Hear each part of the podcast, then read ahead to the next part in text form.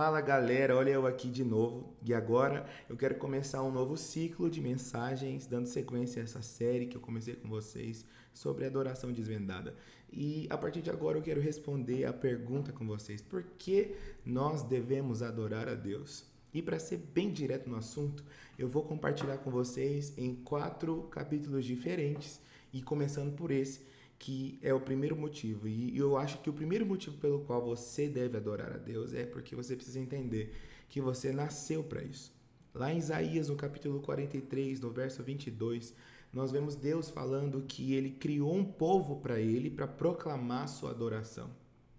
E como você já aprendeu aqui comigo, é, adoração não é o tempo apenas de louvor que você passa no seu quarto, no seu devocional, no culto ou em qualquer outro lugar onde você enche o seu coração de fé, enche o seu coração da vida de Deus. Mas adoração também é transbordar. E aqui nós vemos isso mais uma vez.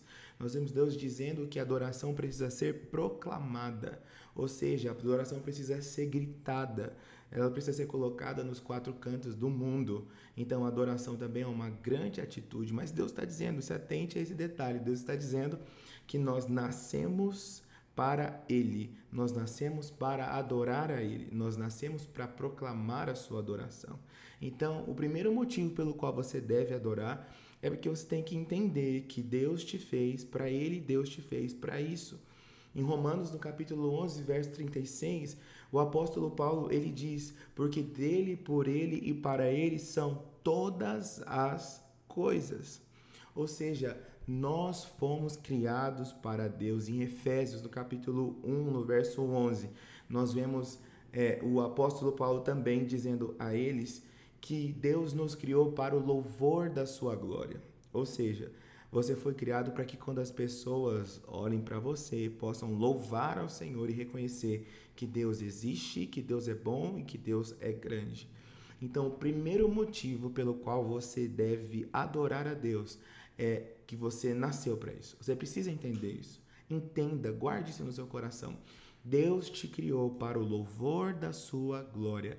Você nasceu para estar num lugar secreto e você também nasceu para transbordar a vida de Deus sobre a sua geração, sobre as pessoas com as quais você se relaciona, que você convive, que estão próximas a você. Então guarde no seu coração.